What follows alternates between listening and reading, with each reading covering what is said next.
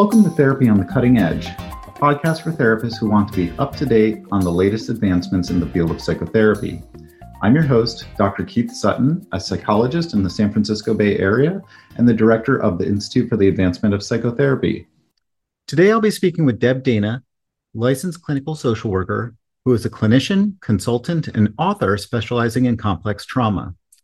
Her work is focused on using the lens of polyvagal theory to understand and resolve the impact of trauma and creating ways of working that honor the role of the autonomic nervous system. She's a founding member of the Polyvagal Institute, consultant to Khiron Clinics, and advisor to Unyte. Deb is developer of the signature Rhythm of Regulation clinical training series and is well known for translating polyvagal theory into a language and application that is both understandable and accessible for clinicians and curious people alike. Deb's clinical work published with W.W. Norton includes the polyvagal theory of therapy, engaging the rhythm of regulation, polyvagal exercises for safety and connection, 50 client centered practices, the polyvagal flip chart, and the polyvagal card deck. She partners with Sounds True to bring her polyvagal perspective to a general audience through the audio program Befriending Your Nervous System, looking through the lens of polyvagal theory, and her print book, Anchored How to Befriend Your Nervous System Using Polyvagal Theory. Let's listen to the interview. Well, hi, Deb. Welcome. Thanks for joining us today. It's nice to be here. Nice to meet you. Yeah, nice to meet you. So, I've heard a lot about the work that you've been doing. Um, a number of uh, clinicians in my practice have talked about polyvagal theory, and um, a lot of folks in the trauma community, particularly.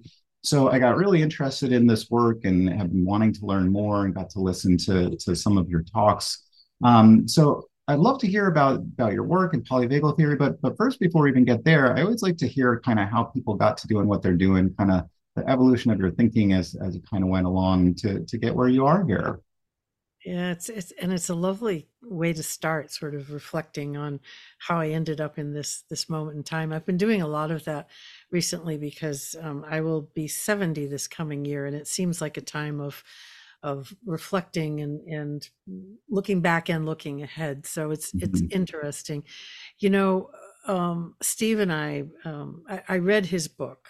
Mm-hmm. Uh, when it when it came out and then we met in 2013 he came to um, maine to mm-hmm. do a, a, workshop for um, the group practice i was in and i had already started um, playing around with polyvagal theory bringing it into clinical practice because the theory made so much sense to me i've always loved understanding the brain and the body as a i'm a social worker and i just think we should mm-hmm. understand and help our clients understand and so i had already started playing with what do i do to bring this into into my work um, because mm-hmm. it was so brilliant a theory and yet a little complicated and uh, well, okay but how do you make this work in in a session with the client right. so um, he came and and you know we had a lovely time just uh, you know sort of talking about his work and my work and how it fit together and that was that was a moment in time when my life changed i didn't know it at the mm. time right? Um, because you know I lived in Maine um, at the time. I still do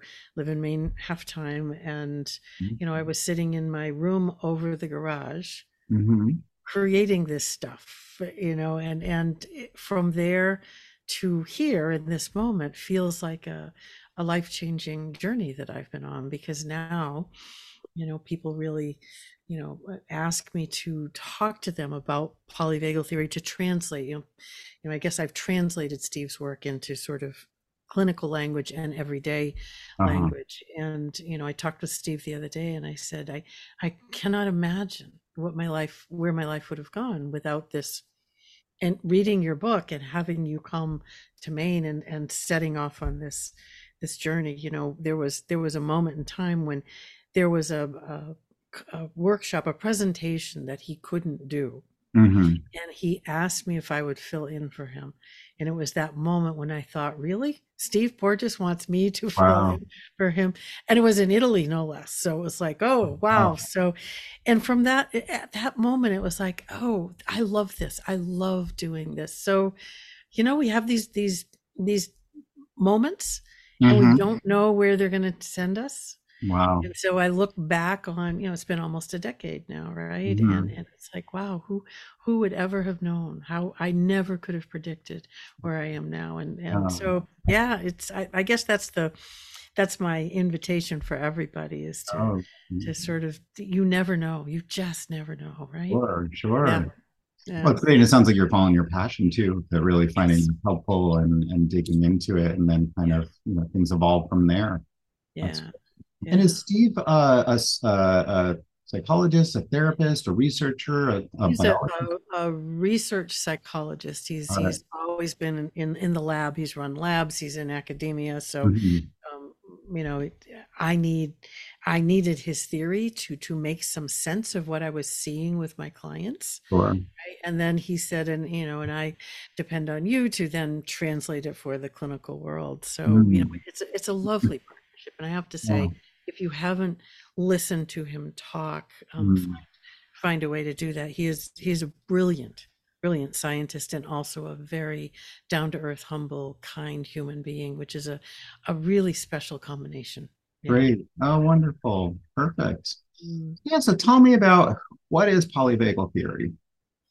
So polyvagal theory is a theory of how our autonomic nervous system is organized. Mhm. and and um, you know i think about it in with three basic principles and you know before we talk about those i just want to say that the autonomic nervous system is at the heart of our daily experience right we think our brains are running the show but in fact Mhm. it's our nervous system that begins everything and Sure. so for therapists who are listening no matter what model of therapy you've been trained in you're in fact working with your client's nervous system Mhm. right you may not un, you may not know that you may not bring that into explicit awareness but you're working with your client's nervous system and that's where i began thinking okay i should understand it and my client should understand it because i think part of what we're doing as therapists is helping clients um, have skills and tools and understand um, how to find their way to regulation. And the nervous system again is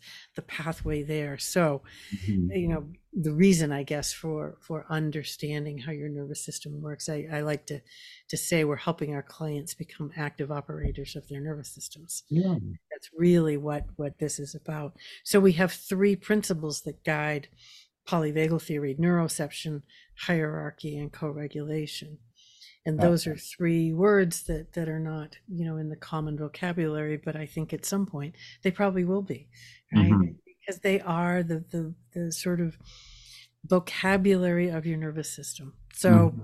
you want to you want to look at those one at a time is that Yeah, yeah, and I'm I'm I want to understand too with the so in the like you're saying about working with the nervous system, like because emotions are you know really connected and really kind of are the nervous system, right? That you know when we feel this various things in our body, we can kind of connect that to anxiety or feeling sad or or so on. And so Yeah, that when we're working yeah. with emotions, we're we're working with the nervous system. Yeah, and and you know it's interesting because we uh, emotions are you know we we label we give a label right the the nervous system underneath that is having a response Mhm. and then um, the brain puts a, a label on it. The brain's job is to make sense of what's going on in the body. And so the brain gives it a label right? So a client might come in and and, and say you know i've had a really sad week deb. Mhm. so they've put a label of sadness on it but it doesn't tell me what happened in the nervous system. Mhm. so we want to go underneath the label, under the symptom, Yeah. and see where did it come from. So that's really, I think, when we think about, you know, working with the nervous system, we're looking underneath the Yeah. symptoms our clients are bringing to us to, to find where did they emerge from. Because when I know where they emerged from, it directs the clinical choice I make about treatment. Yeah. Yeah. It's kind of like, um, you know, the, the same physiological experience can be labeled as anxiety or excitement or, you know, those kind of pieces. And then, yeah, looking at kind of what, what is maybe triggering those, the, that nervous system response that's kind of leading to then the labeling in, in a particular emotion or, or so on. Yeah, and for our trauma survivor clients, you know, that their heart begins to race a bit. Mhm. and their automatic autonomic automatic pathway is towards anxiety Mhm. right because that's been um, a familiar pathway they've traveled Sure. so part of our job is to slow it down Mhm. and say let's look at all the options for a heart that is speeding up you know getting ready to move passionate, excited, Mm. worried, anxious. There's a whole range of Mhm. things that come come out of this. Mm. And if we can anchor in a place of regulation, we then have a chance to to make a choice yes. right? Not simply be taken down a survival pathway which you know is is we need those survival pathways. They were built for a reason. It's just that when we you know have traveled them so easily and so often we we lose that aspect of choice right? Mhm. we, we end up in that pathway without even knowing how we got there It's helping the client move from being reactive to more responsive and having this experience. How do I want to respond to that experience? right and we can't be responsive unless we are anchored in some autonomic regulation as soon as we end up in a survival state we're reactive not Yeah. not reflective or responsive so again Mhm. we come back to can we help begin to regulate the state and what the research is beginning to show us is that as clients begin to have a more regulated nervous system their symptoms reduce or even resolve sometimes Mm. right? both physical symptoms and psychological because it's all one you know Sure. mind body's all one so so it's interesting no matter what your client brings to you as their presenting problem Mhm. you really want to help them come into a place where they feel more regulated more access to regulation Yeah, in yeah. their nervous system and then everything begins to look different Sure. Oh, great.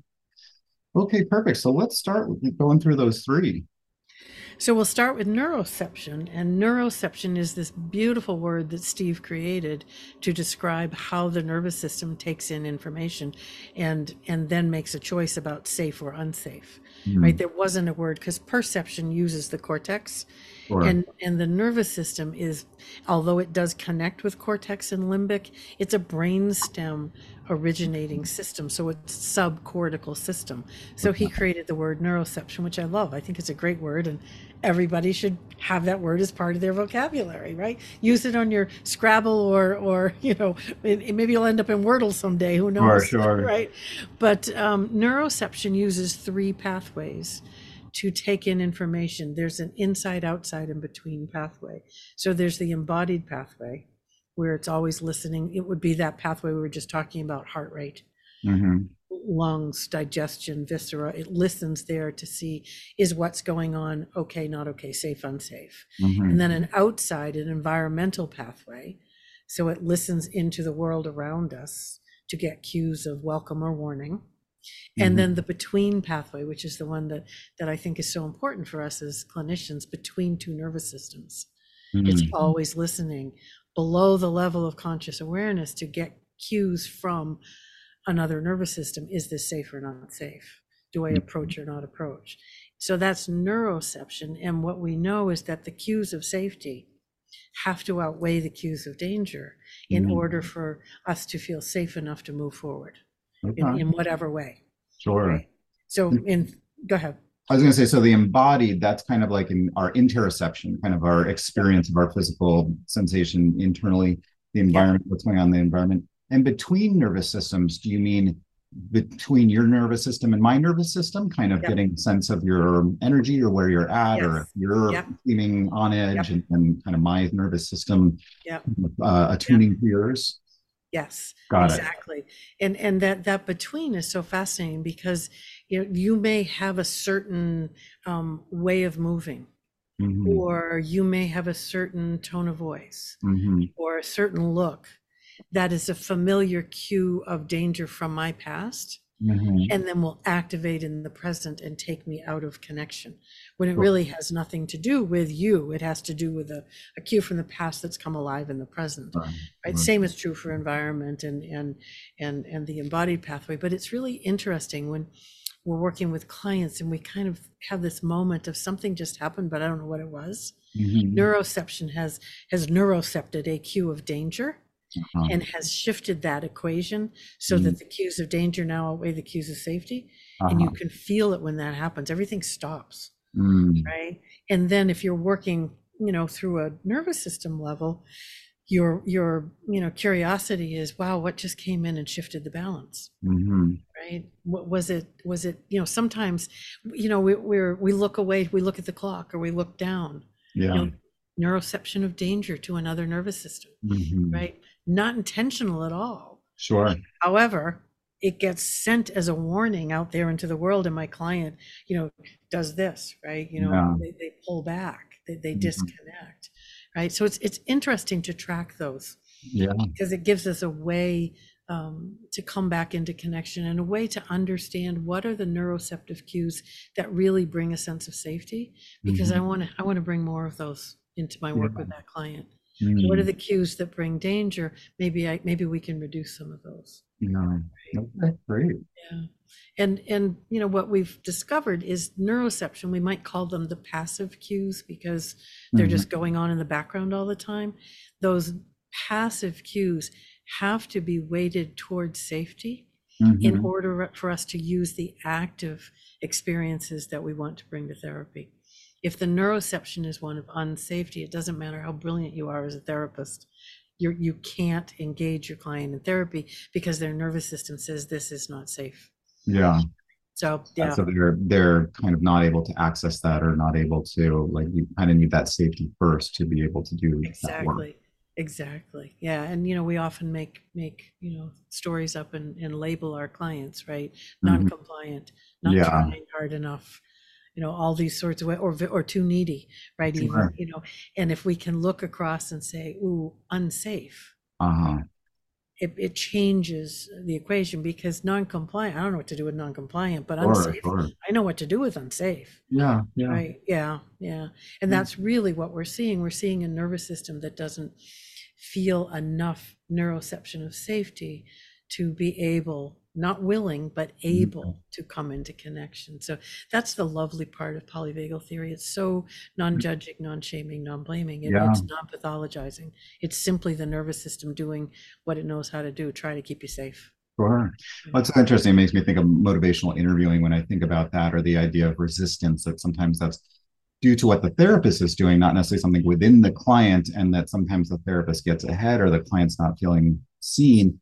And once we get back to that place where they feel like we understand, oftentimes there's that regulation and that big head nod like you're doing right now. Yep. And Yep. then we can move forward again. But exactly. Yeah. And framing that as unsafe is, I think, a helpful way of thinking about it. Yes, and and I I often with my clients I actually get out a piece of paper and we write down what are the cues of safety, what are the cues of, un, of unsafety in this Mm. moment because we want to concretely identify them. Bring, you know, therapy is about bringing the implicit into explicit awareness, right? And Sure, sure. This is the same thing we're doing in the nervous system. All this implicit neuroceptive experience we're Mhm. bringing into explicit awareness so that we can work with it. Great. Yeah. You know, you were talking about head nods and and head nodding and turning and tilting is wired in to your biology to send a cue of safety to another nervous system. Mm, interesting. Yeah. We, Great. yeah. Yeah, I Yeah, talk about that when I'm supervising or so. I'm like, I'm looking for that big head nod. When I got the head nod, then I know we can kind of move forward. I don't want that like, sure, you know, like kind of shrugging shoulders. Like we want to really get that, like we're on the same page. Now we Yeah. can move forward Yeah. together. So your brain is looking for certain cues for a reason. Your nervous system is also looking for those cues to, to feel like, oh, yes, we're in a connected, co regulating moment. Yeah. Yeah, yeah. Oh, great. Yeah. Cool. Yeah. So if we take neuroception and understand it then leads to hierarchy, which is the next organizing Mhm. principle, because as your neuroception makes a judgment about safe or unsafe, it then activates one of your states. And we can talk about three states. We've got a lot of blended states too, but if we just Sure. talk about three ventral, which is regulated, connected, um, organized, safe enough, Mm, right? The the state that we long to be in, and I think our nervous system inherently knows how to get to, uh-huh. right? Um, and so that's where we're helping our clients get. That then we have two survival states. The first one is sympathetic, which most people know, the fight and flight, hmm right? And then the the other survival state is dorsal, which is collapse, shut down, disconnect. Hmm right? And that was steve's brilliant work in in um, illustrating um, polyvagal theory. He was working in um, with premature babies in the nicu and Mhm. dis- it was the dorsal discovery really that that the vagus nerve which we had just thought was parasympathetic right? Mhm. We had sympathetic, parasympathetic. And with his work, we now know parasympathetic has both ventral regulated, connected, and dorsal shut down, collapse, disconnect, Interesting. right? And, and for our trauma survivor clients, we see that all the time. Sure. Right? We see that that disconnect, dissociate, float Mhm. away, fuzzy um, experience. That's their dorsal vagal system. Um, this is kind of a, them. hypoarousal kind of dissociation, like kind of Yeah. the, the survival response of like playing dead, kind of. Yeah. You know, like Yeah, and in a in a in a you know a, a just a, a slight flavor of it, it's that experience I think most of us have had of going through the motions but not really being present there doing it, or Mhm. going through the motions but not having the energy to really care. Mhm. Dorsal is a draining of energy. The body, you know, goes into conservation mode. We just don't have energy. Mhm. And the psychology around it is some sort of, you know, hopelessness, giving up, despair, can't, right? Whereas sympathetic is that overwhelming, disorganized, chaotic energy that Mhm. mobilizes us, right? So they're the, the opposite experiences both survival responses and what steve really outlined is this hierarchy which which is so helpful for us as as humans but especially us as as therapists because it means that you travel from ventral Mhm. to sympathetic to dorsal in Mhm. that order and Yeah. then in order to get back to to ventral you have to leave dorsal come through some energy of sympathetic and arrive back in dorsal Mhm. so you know we can we can help clients understand that pathway down and back Really interesting. yeah Uh, sometimes when working with clients when they're when dissociation is coming up um you know i sometimes will explore with them how is it protecting you and oftentimes it's protecting from that sympathetic i'll be so overwhelmed or i'll be you know i'll have a panic attack or whatever it might be. And so oftentimes kind of using some parts work to be able to look at can they handle that because oftentimes it's the emotional flashback that's kind of saying it's dangerous right now you can't handle this. And isn't that a brilliant way our nervous system protects us? Yeah right you know and and that's one of dorsal's jobs is to rescue us from sympathetic from that overwhelm that intensity Mhm. right and then sympathetic one of its jobs is to pull us out of dorsal because Mm. dorsal is is is probably the most challenging place to be uh-huh right because we're untethered floating we, we sort of disappear in that place and so sympathetic tries to pull us back but it does it with that overwhelming Mhm. energy right? So it's it's a, it's an interesting loop we see many of our clients get in right? Sympathetic dorsal sympathetic dorsal back and forth because sympathetic brings a bit of energy but it feels too big too scary too much. Yeah. System goes right back to dorsal. Yeah. Right? and then it peeks its head out again it's too much and back again. So Mm. yeah so the the the key to working with how to get clients to move back through sympathetic to ventral is to not go through the the survival pathway of sympathetic Mm. but to go through the mobilizing pathway right we don't want to go to fight and flight but we want to use some of the mobilizing energy of sympathetic to bring energy back into the system and continue on up to Mm. ventral yeah Mhm. yeah So that that kind of energy that more kind of motivates us, or the gas in the car that gets us kind of going to to kind of address whatever the issue is, or or the, that helpful part. Yeah, yeah, the the the energy of of movement rather than the energy of survival. Sure. Because sympathetic does both, right? In in its in its everyday role, it brings us energy to to do what we're doing, right? Yeah. We're moving, we're sitting up, we're, we're the, uh, sympathetic brings the energy to do that, but it's under the the management of ventral. Mm. Right. And so when ventral is overseeing your nervous system, sympathetic brings you that energy. And dorsal's everyday job is to run your digestion in a healthy way. Yeah. So our states, you know, work together in this beautiful way. It's only when ventral gets overwhelmed by the world and we enter into sympathetic as survival that we have this fight and flight and and you know, or that HPA axis, hypothalamus pituitary adrenal axis gets gets um, revved up then and we Mhm. get flooded with cortisol and adrenaline and Uh-huh. that's what's so terrifying to our clients nervous systems is Mhm. that feeling of, of of danger that comes it's a Yeah. neuroception of danger yeah Mhm. yeah And Yeah. and back to what you're saying with the dorsal and the uh, digestion. Can you, Yeah. can you talk more about that? The, is that kind of rest and digest? Yep. Yeah. Dorsal's everyday role when ventral is again overseeing the system, dorsal brings nutrients to nourish us. It Mm. runs our digestion in healthy ways. And if we think about our clients, so many of our clients have digestive issues, right? No. And this is because their their um, system is out of regulation. Mhm. And as soon as as soon as ventral can no longer run the system, Yeah. digestion gets impacted. When you're in sympathetic, digestion is impacted. When you're in dorsal, digestion is impacted, Mhm. right? And we have many clients who come to us with, you know, digestive problems they want to work with.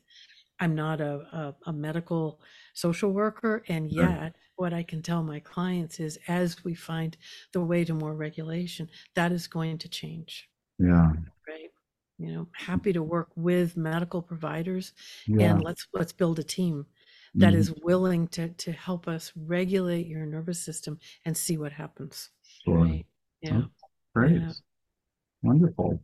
So there's the so so there's the the hierarchy there that you're Mhm. talking about the neuroception and then the hierarchy and then that goes into the regulation.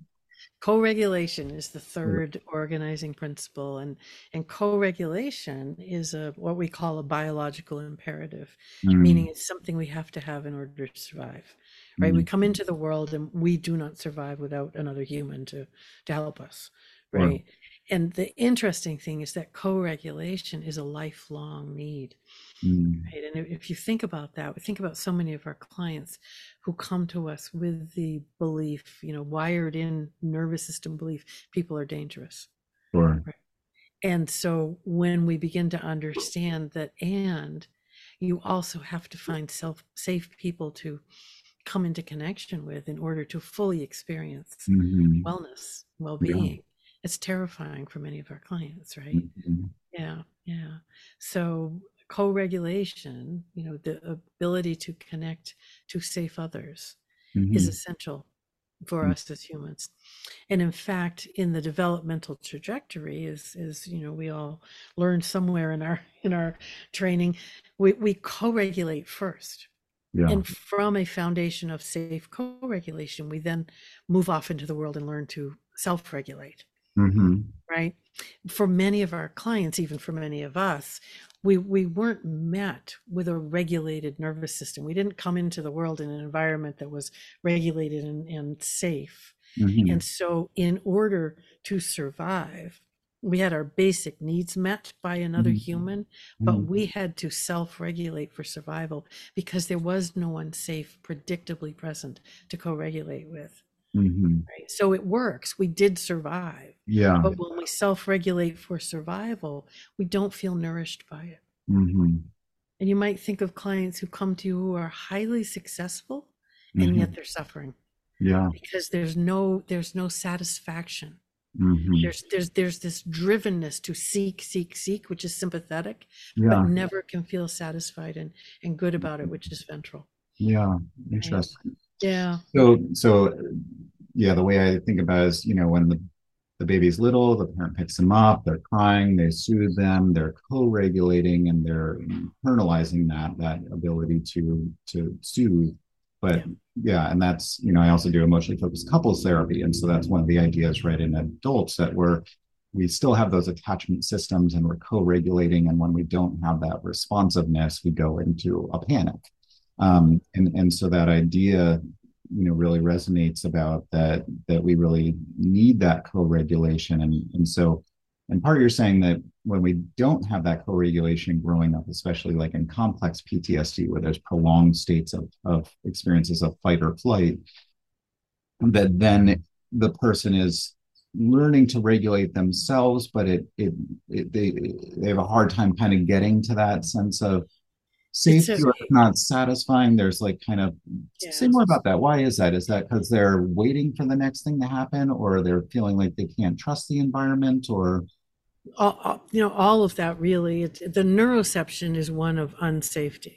Mhm. and and so the, the they can't they're unable their their wiring will not allow them to to feel safe in co-regulating right Yeah. because the nervous system learns right it's a it's a system that learns from experience that's how it's shaped and Mhm. that's why that's why therapy works too because it's reshaped Yeah. right i mean that's the brilliance of this it's shaped every moment so Mhm. as we are having this conversation our nervous systems are being shaped Yeah. right every moment it's being shaped by what's happening and you know you were talking about growing up you know in an unsafe world or even an unpredictable Yeah. world where, where a parent is unpredictably present for whatever reason Yeah. right um and we we we build a pathway a survival pathway you know and some of us build a pathway to sympathetic fight flight Mhm. and others of us build a pathway that takes us further and disappear into dorsal Mhm. and you see this in your clients some are tend more towards dorsal collapse and Ah. others tend more towards sympathetic um, bigness right anger Mhm. anxiety right and that's simply that the, the nervous system learns like my nervous system learned growing up that dorsal was the safe place be invisible fly fly under the radar Sure. so you know even though you know i'm not as i don't go there as often now i've done a lot of Yeah. work thank goodness Sure. but- sure. when push comes to shove, my system takes me right down to dorsal, Yeah. right? And for other people, it's they stay much longer in sympathetic. Right? Mm. Sympathetic's the place where where you know being big and and getting attention or running away or you know acting out was the way to be safe. And Mhm. again, there's no there's no right or wrong here. There's just the way of each nervous system yeah. you know and so that gets shaped by our experience and by the people around us Mhm. and the you know the what i tell my clients all the time is you know we get to know how your nervous system was shaped and how is it being shaped now Yeah. that's equally as important and how might we shape it going forward because many of our clients are still living in situations that feel unsafe Mhm. right so it's still being shaped that way And I'm wondering in that hierarchy that maybe growing up, the person had to spend a lot of time up in dorsal because it wasn't safe.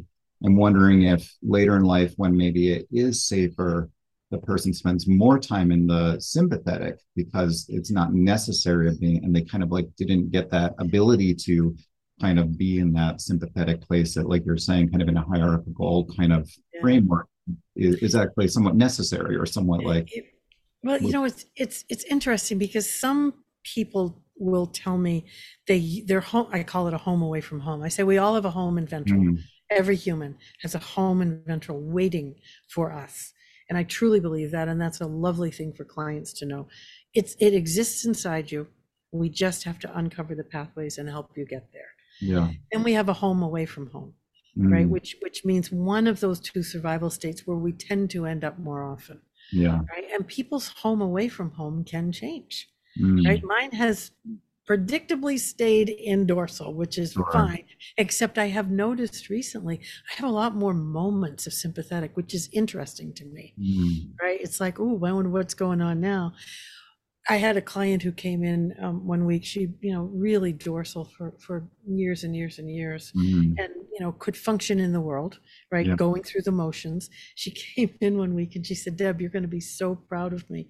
I said oh why? She said because i screamed at my boss this week mm, and i said yay you came up to to sympathetic yeah. don't think we want to stay there but Yeah, yay yeah. for, for you know for coming up to that place and she had a boss who understood and, and was was fine with it but that was something to celebrate we need to remember that with our clients Yeah. that mobilizing, even though it's messy, and mobilizing out of dorsal through sympathetic is often messy, Uh-huh. right? And yet it is a sign they are moving up towards Sure. ventral regulation. Sure. Yeah. Makes me think about too, like clients that, you know, couldn't fight back as a child, but as an adult, you know, if somebody messes with them, they're ready to stand up for themselves or stand up for others or or so on, because maybe Yeah. they again they couldn't really wasn't Yeah. safe enough to to be in that sympathetic place. Right. Although maybe it's not as developed, I guess, the, the ability to kind of, you were saying, kind of using it as active rather than reactive, maybe not having as much time there or using that in a in a way that Yeah. we utilize for for functionality. Yeah, it's it's interesting because we can have a lot of sympathetic in our system, and yet if we're anchored in ventral, if the neuroception is one of safety, we can use that energy so beautifully.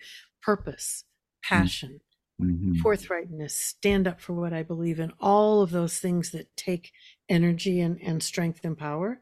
Yeah. And as long as ventral is there, I do not automatically become a cue of danger to the people around me. Mm-hmm. There's, there's a there's a, a thought that they may be able to to stay in connection with me.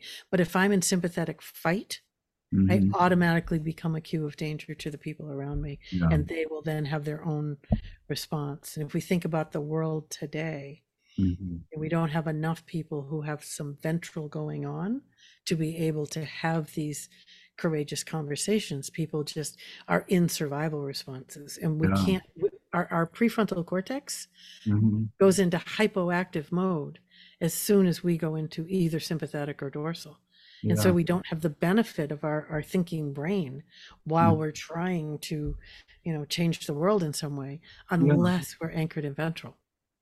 So, so to, to understand so i'm thinking like so if somebody's in a difficult conversation maybe with a partner or something like that if they have enough ventral and feeling safe in that connection they might be able to talk about something they're really angry about or really hurt about or scared yes. about with them or so on because there's that kind of um, an EFT like that secure attachment or that sense of safety versus if we don't feel safe then that anger or so on may come out in more of a less vulnerable way and more more of a, a kind of self-protective way yeah um, that yeah. might trigger the other person's kind of nervous system to react to protect themselves yeah. also yeah i mean you do couples work and so you you you can see how two nervous systems can dysregulate so easily together yeah, um, yeah. They, they, may go in opposite directions one sympathetic one dorsal or they may go in the same mm-hmm. direction mm-hmm. but you know what i like to to say when i'm teaching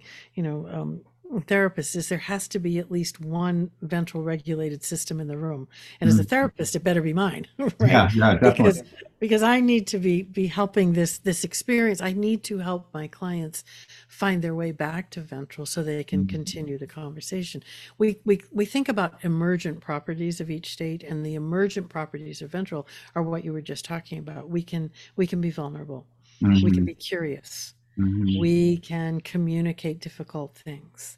We can have self compassion and compassion. These are all the things that are only available to us in, in ventral. And when we get pulled out of ventral into survival, we no longer have access to those. So it's not yeah. like the, the person I'm work with, working with um, doesn't want to listen to their partner. They are no longer able. Sure right and and that i think is is also really helpful for people to understand yeah. you know when, when i'm looking at my partner who's doing this crazy thing and and somebody reminds me their nervous system has just taken them away and yeah. they cannot they're unable mm-hmm. to be mm-hmm. with you it's like oh that makes a difference it's yeah. not that they want to do this it's that they're they're they're now taken into a survival state that helps yeah, definitely. Yeah, I do a lot of work with um, children and adolescents and families too, with oppositional defiance and and the way we oftentimes think about it is that it's this, you know, that your average kid, they get their hand caught in the cookie jar, they feel some anxiety, they learn at that moment. For a kid that's oppositional, they feel backed into a corner and sometimes can be like a pit bull with their jaw locked. And so that co-regulation piece, particularly on the parent's part, because like you're saying, right, if, if the parent is dysregulated, and kind of going at the kid. They can either go to dorsal and just kind of submit, or they can go into fight and kind of fight back. And, you know, then they get into this kind of oppositional pattern. Um, yeah. So that needing somebody that can be kind of regulated uh, is so, so important. Yeah, and that is so hard when we're in those situations, right? With, with, with kids, with partners, with friends, anywhere, to to hold on to our regulation in the face of somebody's you know big dysregulation yeah. because again we feel it and it feels unsafe in our system and then i have to you know use my skills to say stay anchored because my brain is giving me some very different story yeah right? you know and with parents and kids we all often get the you know they're they're they're just doing this to to you know get to me mm-hmm. or, or they you know they're you know all all the the brain stories. Mm-hmm. and again if we can look over and go oh so dysregulated yeah. right? The the guiding questions that that i always use are what does my nervous system need in this moment? Mm-hmm. right how do i find my way to ventral and anchor there? And then i can look over at somebody else and go what does their nervous system need? Yeah. Right? Right Yeah. it's a very different way of looking at it and Mhm. you know it gives me a better chance of being able to stay regulated in the face of somebody who is just you know having a meltdown right right sure, definitely. yeah And, and tell me about the the you know I've heard about the different exercises. I've seen like some little YouTube videos about kind of you know turning certain ways and so on. Can you say a little bit about that and how that kind of plays into this resetting or kind of you know shifting from different states? Yeah you know it, it, it's interesting. There's so many people who are um finding ways to to um, bring more ventral regulation, which, which really is the goal for all of us. Is, is and and I would like to say the goal is not to be regulated all the time. That's never a Mhm. goal for any of us, Right. right? Our survival states are needed. We all move, you know, down the hierarchy and back up many, many times a day in, in small ways. Like you might have dipped a toe in sympathetic or dorsal already today, Yeah. Mhm. right? In big ways sometimes when the world is just too challenging Mhm. right so so the goal is is to have a flexibility of response to know oh i am being pulled out and how do i reach for regulation and get back Mhm. and you know there there are basic categories of ways to do that breath is one way Mhm. because breath is a nervous system um, experience your nervous system um, is what helps you breathe Ah, and and so we can we can directly change our breath to help bring a different state alive to bring more regulation i will say breath is um, both a, a powerful regulator but also a powerful activator so we want to be very Mhm. careful and experiment mhm. with people around just notice your breath and let's be very gentle in what we do because Yeah. it can bring a huge response as we Mhm. just change some simple aspect of breath movement Mhm. right? Movement's another big category. You know, when you're in sympathetic, the movement is disorganized, chaotic, and you know we don't want people to calm down. That that's never helpful. Calm down, right? But let's use this this energy, this movement, and organize it in some way. Because Mhm. once it begins to become organized and purposeful, we move to ventral. You know, in dorsal, you know, to begin the movement back up the hierarchy, a very gentle movement, right? You know, just a gentle swaying back and forth, or even a, you know, moving your hands. It's just bringing some gentle energy back in. Mhm. And then when you're in ventral, what are the things you want to do? How do you want to move to stay there? right? Yeah. Go for a walk because we don't want to forget when we're in ventral, we want to deepen that. We want to enjoy Right. that right so you know so we've got movement we've got breath we've got um, cr- um nature nature is Mhm. a brilliant way to Mhm. begin to to um, feel more regulated Yeah.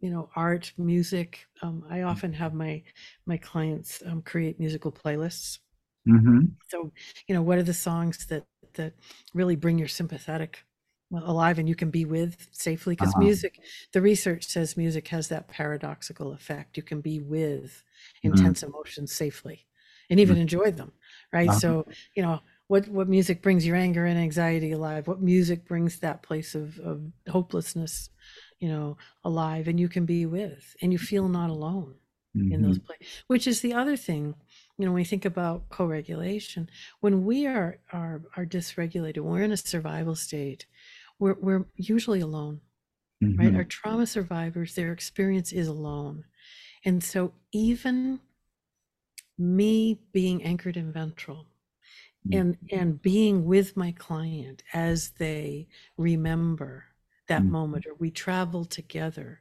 to a moment that is that is held in in a survival state Yeah. this the experience changes because they're not alone they're Mm. with a regulated other being Mhm. right? and that is there's a there's a real brilliance in that and and not a lot of um work that has to be done it's simply i have to stay regulated and we Uh, we can go be with and something pretty magical happens then right mhm.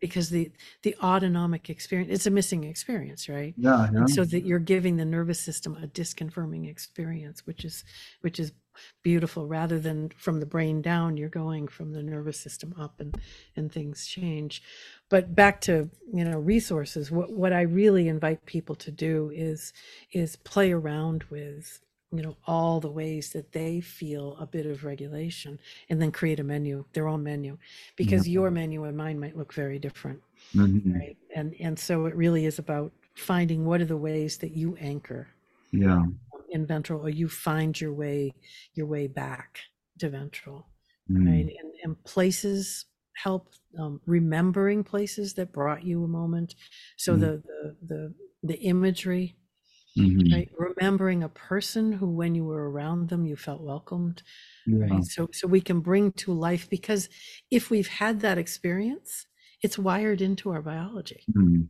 right It reminds me of an EMDR when we do the resource installation of the safe Yep. place or a nurturing figure and helping the person connect with that kind of neurological experience of feeling right yeah safe. yeah yeah and and the thing that the thing that i love about you know I, I do some similar things you know i do savoring and sifting and anchoring. And the thing that i am always careful with my clients is to have it be something that they have actually experienced Mhm. right? Because I, I found sometimes with safe place when you bring in things that you you would like but you haven't actually had it can get a little tricky but Yeah, if you stick with what your nervous system already has experienced it's wired in there right Yeah, So yeah. That that safe place in the EMDR is often like thinking of a memory of a time when you felt safe. yeah kind of that oftentimes that can evoke that that Yep. kind of neurological memory of of the Absolutely. an affective Yeah.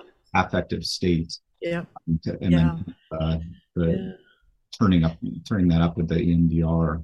Um, I mean, o- objects. You know, we have objects that that we each attach to in certain ways. Mm-hmm. You know, and if you have an object that that reminds you of ventral and brings it alive as you look at it or hold it, you know, again, I I love the beach. It's my place, yeah, and so I collect beach stones and I have them all over the place. And some days it just feels like it's going to be a challenging day, and I'll put a beach stone in my pocket Mm, something as easy as that it's because it reminds me oh yes ventral is possible.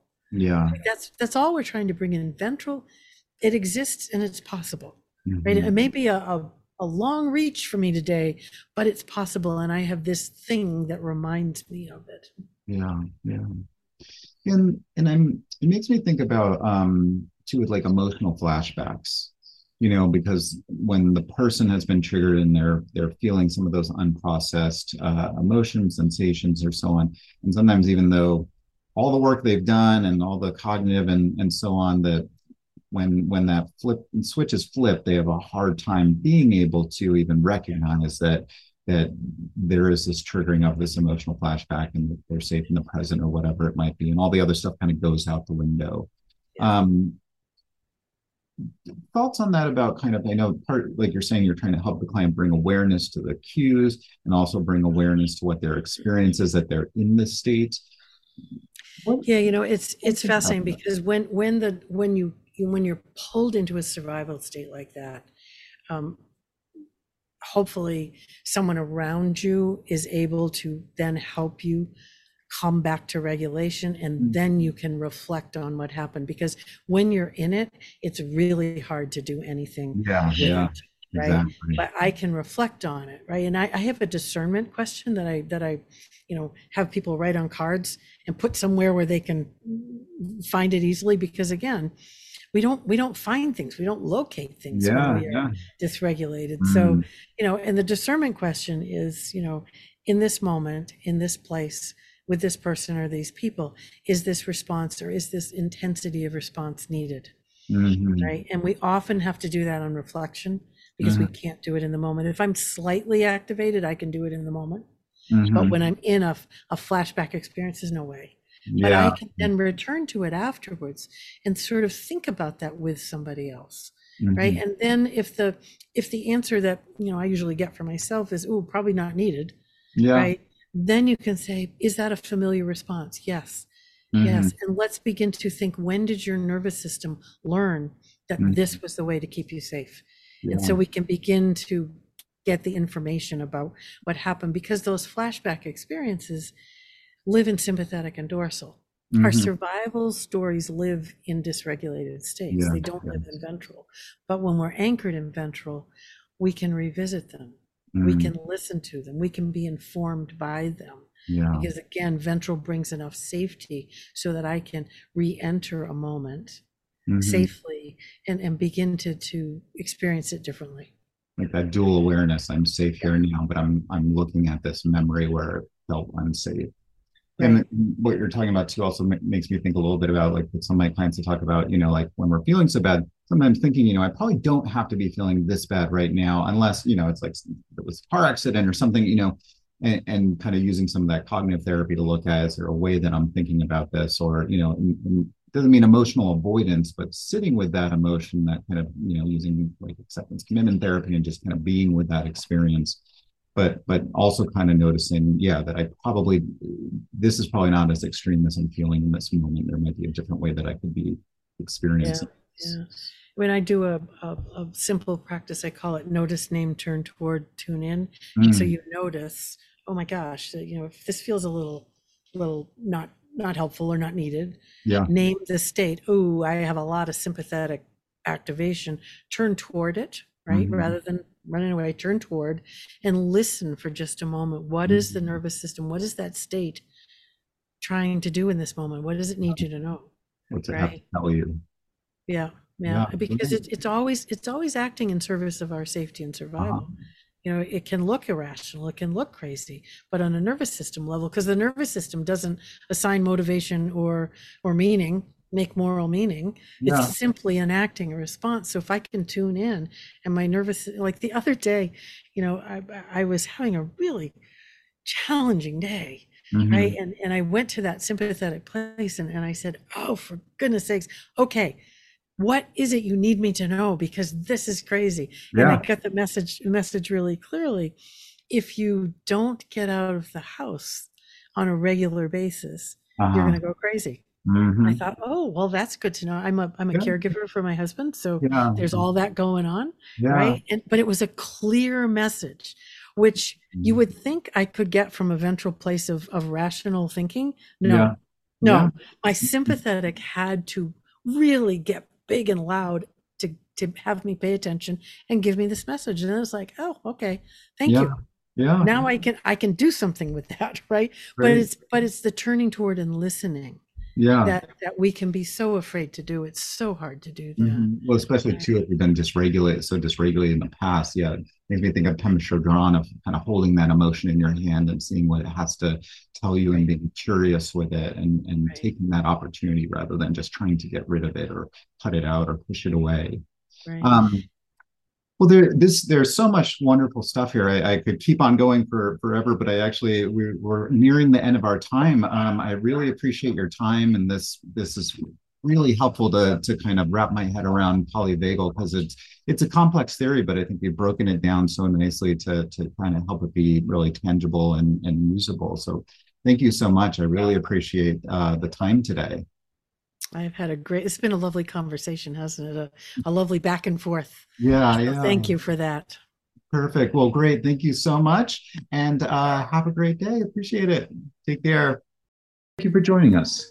If you're wanting to use this podcast to earn continuing education credits, please go to our website at therapyonthecuttingedge.com.